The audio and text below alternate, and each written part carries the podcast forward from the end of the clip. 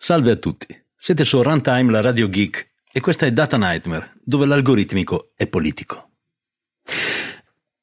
Mi era sfuggito che il nuovo governo avesse previsto un ministro dell'innovazione, anzi, una ministra e non per l'innovazione e basta, perché qui non ci facciamo mancare niente, ma ministra per l'innovazione tecnologica e la digitalizzazione della Repubblica Italiana. Mm, mica cazzi. A capo dell'opportuno Dipartimento per la trasformazione digitale. Niente meno. Mi sento già tutto bagnato. Naturalmente, se qualcuno se lo stesse chiedendo, la ministra dell'innovazione è senza portafoglio. No, voglio dire, sai che noia una ministra con un budget. No, noi in Italia l'innovazione tecnologica e la digitalizzazione della Repubblica le facciamo a costo zero. Invece per le cerimonie di nozze sono necessari almeno i fichi secchi. Forse ricorderete che quasi due anni fa abbiamo introdotto la categoria sociologica degli algopirla, hm? quel particolare gruppo di zeloti del digitale caratterizzato da una fede cieca quanto infondata nei poteri salvifici degli algoritmi. Di qualsiasi algoritmo a sentire loro, mm, naturalmente a patto che venga dalla Silicon Valley, ma va bene anche dal Kansas City, allo allo America me senti. Ecco, i tempi passano in fretta e gli algopirla da soli non bastano più a spiegare quello che osserviamo attorno a noi. Occorrono almeno due nuove categorie del digitale, i folgorati digitali e i tecnopaninari. Sigla.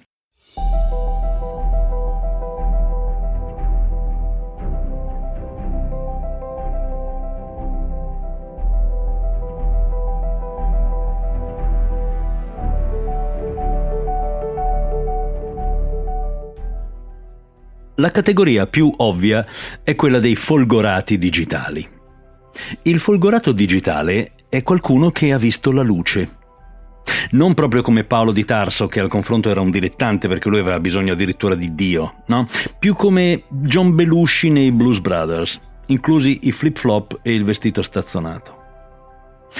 Il folgorato digitale ha in comune con l'algopirla la fede cieca nelle virtù salvifiche e trascendenti della tecnologia, però si distingue da quest'ultimo perché di norma non ha competenze tecniche specifiche, soltanto visioni, allucinazioni potrebbero chiamarle i critici, di un mondo a venire che puntualmente non arriva mai, oppure che quando comincia ad avvicinarsi si rivela del tutto uguale al presente, a parte macchine più veloci e un'aria più puzzolente, come avrebbe detto Adams. Ma a quel punto il folgorato digitale ha già spostato la sua fede in qualche altra tecnologia. Il web porterà democrazia e progresso. No, anzi, i social faranno fiorire le democrazie del Nord Africa. No, un attimo, la blockchain. Mm, ecco, avete capito l'antifona. Io credo che per fare due nomi, Casaleggio Senior e Beppe Grillo, mm, due nomi a caso, ricadono abbastanza bene fra i folgorati digitali.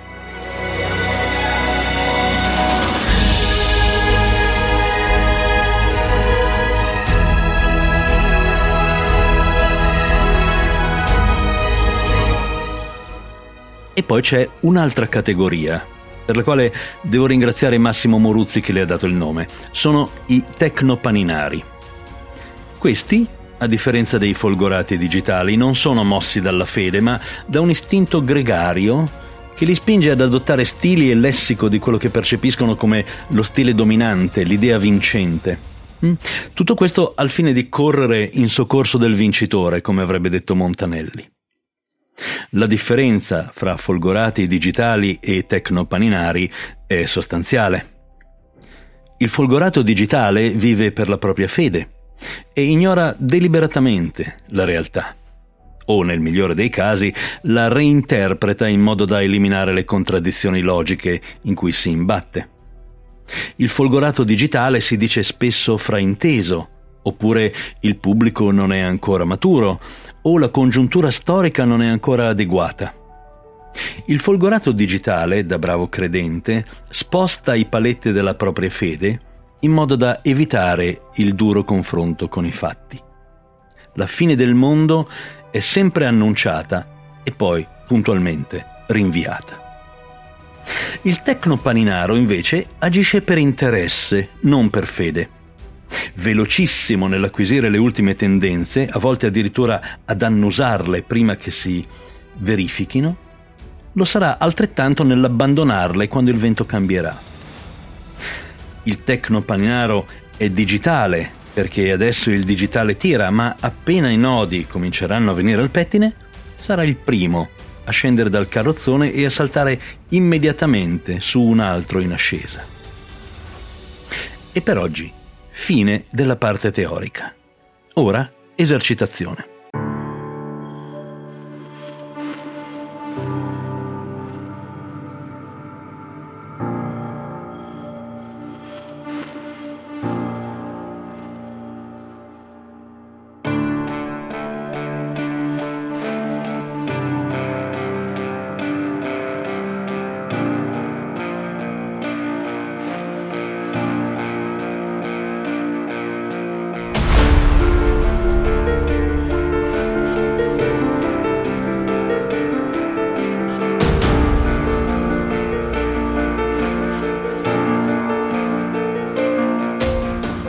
Allora, l'altra settimana leggo che la ministra dell'innovazione dice in un'intervista a Riccardo Luna, virgolette, voglio i ragazzi nelle aule a spiegare il mondo digitale.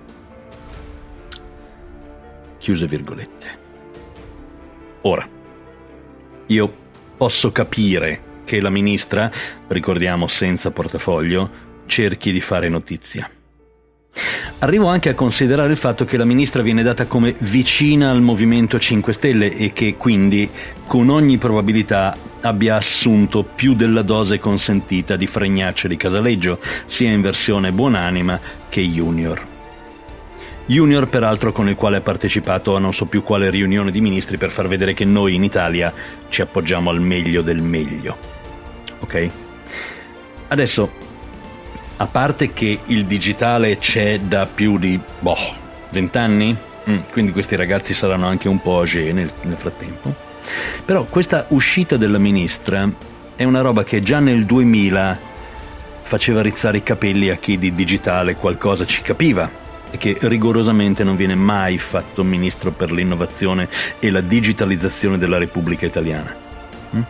Ecco, siccome invece siamo sul finire del 2019, francamente suona moderno e innovativo come il tour dei cugini di campagna.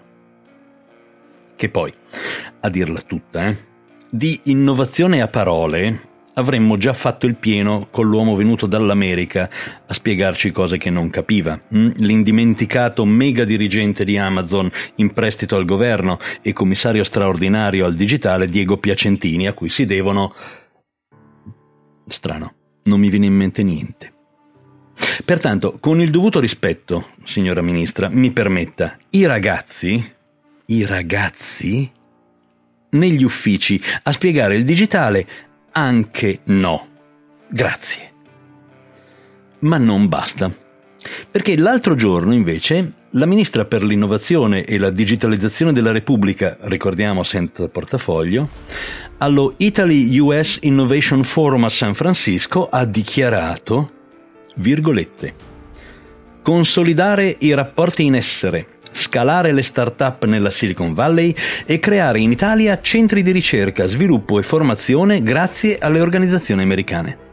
Queste le azioni che vogliamo portare avanti hashtag ItaUS Innovation. Chiuse virgolette. Ecco, signora Ministra, se l'innovazione è questa roba qui, io francamente preferisco il cinepanettone. Grazie.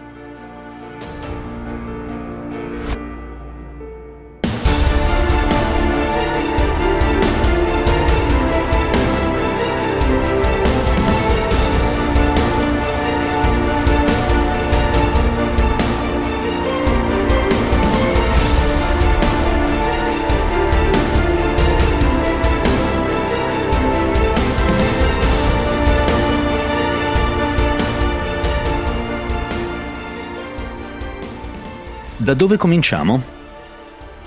La cosa più semplice è partire da quello scalare le start-up nella Silicon Valley, che grammaticalmente è urticante, ma in consenso strategicamente fa disperare.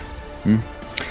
Forse la ministra non si è accorta che il sistema delle start-up è soltanto un modo con il quale la finanza speculativa scarica le perdite sulla società tenendosi i profitti?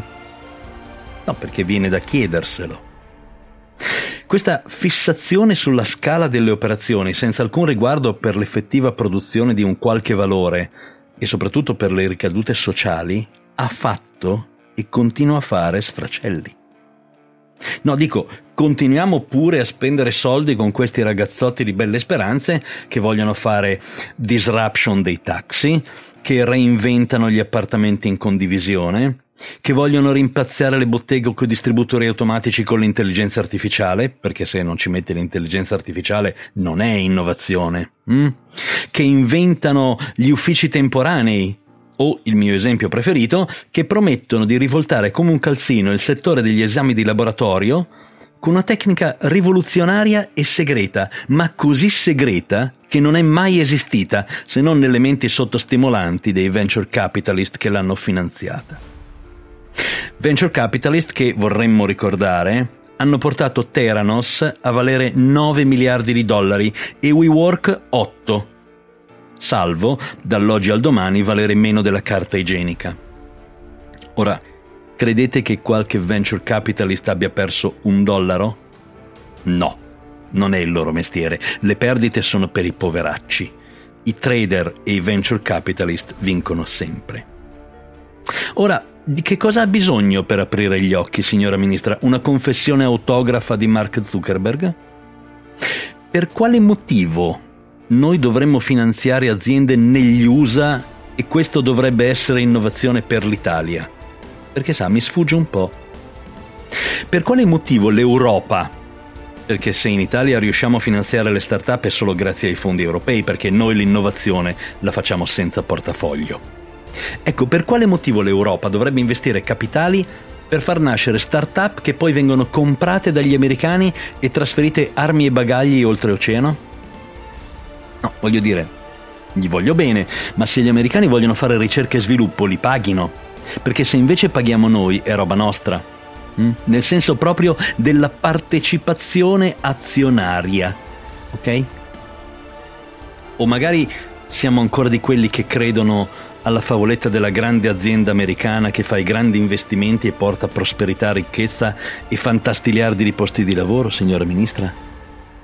Come Napoli, col fantomatico centro di ricerca di Apple, giusto? Mm. Mi aspetto che Napoli ormai sia tutto un pullulare di hipster barbuti, monopattini elettrici e ristoranti vegan. Me lo conferma? O magari come Milano, con il centro di ricerca IBM Watson. Mm? Mi chiami quando gli episodi di Gomorra li girano nella colonia marziana di Elon Musk, dai.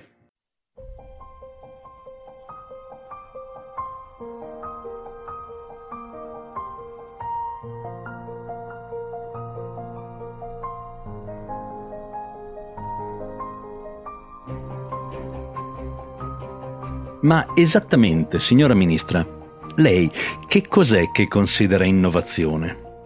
Perché a sentire quello che dice, cioè, sembra uscito dritto dal decennio scorso. Hm? Ora, non è che un decennio in più o in meno faccia una grande differenza, il problema è che abbiamo già visto come finisce. Hm? Che cos'è che è innovativo, signora Ministra? La regione Veneto che concede i dati sanitari dei cittadini a Google Cloud è innovativa? O è più innovativo il governo Renzi che ha promesso a IBM i dati sanitari di tutti gli italiani?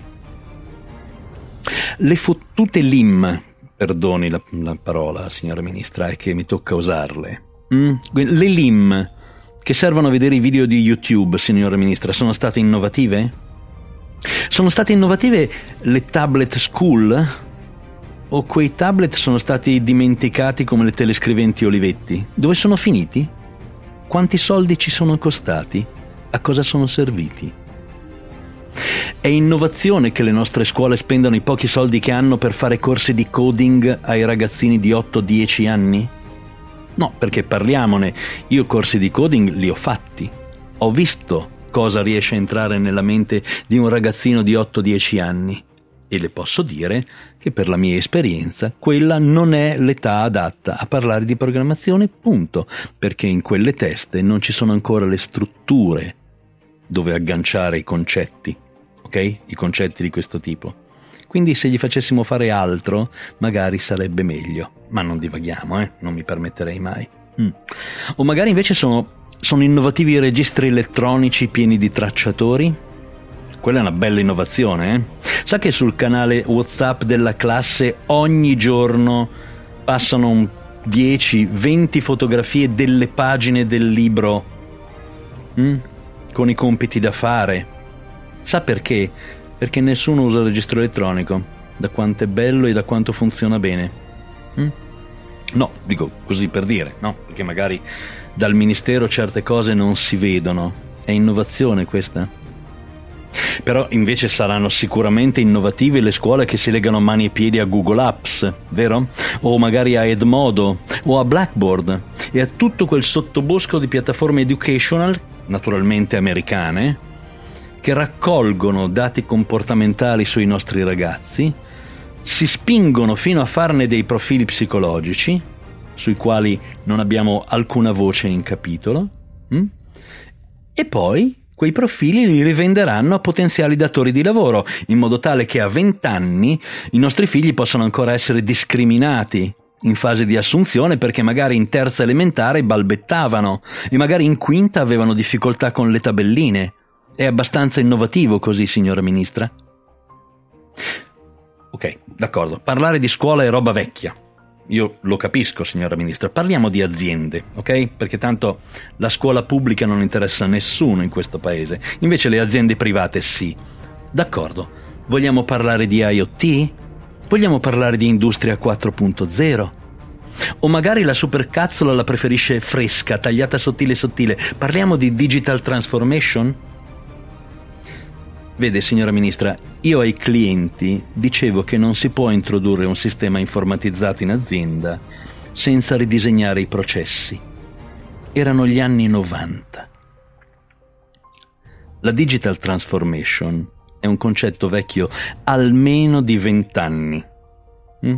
Ma lei si senta pure alla moda, però attenta che il Moncler ingrossa. Comunque, visto che la, la sento così convinta, mh, mm, tutte queste dichiarazioni su Twitter, si vede che Trump insegna. Ecco, quanti fondi avete ancora intenzione di bruciare per motivare azienducole di quattro gatti a farsi un sito web o un e-commerce nel 2019? Giusto così, per sapere. Perché se poi vogliamo parlare di innovazione, signora Ministra, chi è che dovrebbe farla? Ha presente che le nostre aziende piangono la mancanza di programmatori, ma presentarsi con una laurea è un handicap perché dovrebbero pagarti un po' di più? Hm? C'ha presente? Tranne una laurea in scienze della comunicazione, perché se esci da scienze del nulla allora puoi andare a fare qualsiasi cosa. Hm? Nemmeno sociologia era così eh, capace di piazzarti in qualsiasi posto di lavoro a prescindere. Ha presente, signora Ministra, che in questo paese uno stipendio decente è pari a quello di un mini job in Germania? Ha presente che project manager è un modo di dire? E noi dovremmo fare innovazione? Dove sono gli innovatori, signora Ministra? Quando li avete assunti? O magari se erano assunti, quando li avete formati? Ha presente che nel 2019 saper parlare inglese in azienda, nella scuola, nella PA è una cosa rarissima? O magari vogliamo parlare di quanti informatici portano avanti l'informatica nella PA? Dottori informatici, signora Ministra, non periti o geometri o architetti o sociologi. Quanti ce ne sono? Ci è voluto l'uomo venuto dal Kansas City per avere una guida di stile dei siti della PA Roba da tesina di una laurea breve, signora ministra. Ci è voluto il commissario straordinario. Mm? E già che parliamo di queste cose, A che punto stiamo con la formazione del personale nella PA, signora Ministra? La formazione alle tecnologie, al digitale? Perché vede, il mio sindaco un paio d'anni fa blaterava di un'amministrazione aperta 24 ore su 24 perché stava comprando il cloud di Microsoft. Ecco, siamo ancora all'idea che compri un software e automaticamente le cose succedono. Mm? E questo è un sindaco, signora Ministra. Si immagini i normali impiegati. Chi la dovrebbe fare l'innovazione, signora Ministra? Ha qualcosa da dire sulla Regione Veneto, signora Ministra, e sul fatto che metta i dati sanitari dei cittadini nelle disponibilità di Google, che poi li analizza gratis e poi ci rivende le preziose quanto infondate conclusioni? E quell'altro accordo, quello firmato dal governo Renzi per la cessione to cure dei dati sanitari degli italiani a IBM Watson, lo straccia lei o dobbiamo aspettare la creazione di un ministero preposto?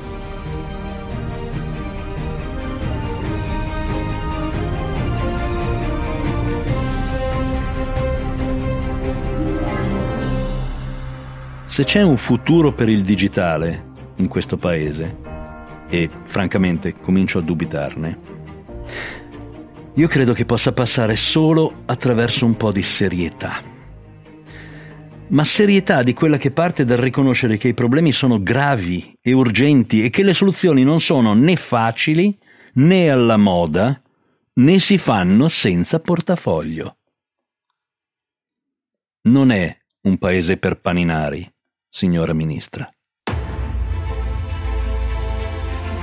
Data Nightmare è prodotto da Simone Pizzi per Runtime, la radio geek. Tutte le informazioni su come contattarci e come sostenerci le trovate su datanightmare.eu.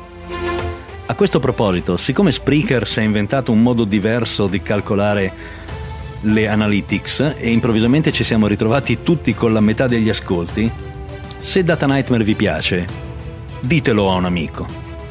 Siete su Runtime e questa era Data Nightmare, dove l'algoritmico è politico. Io sono Walter Vannini. Se state ascoltando, voi siete la resistenza.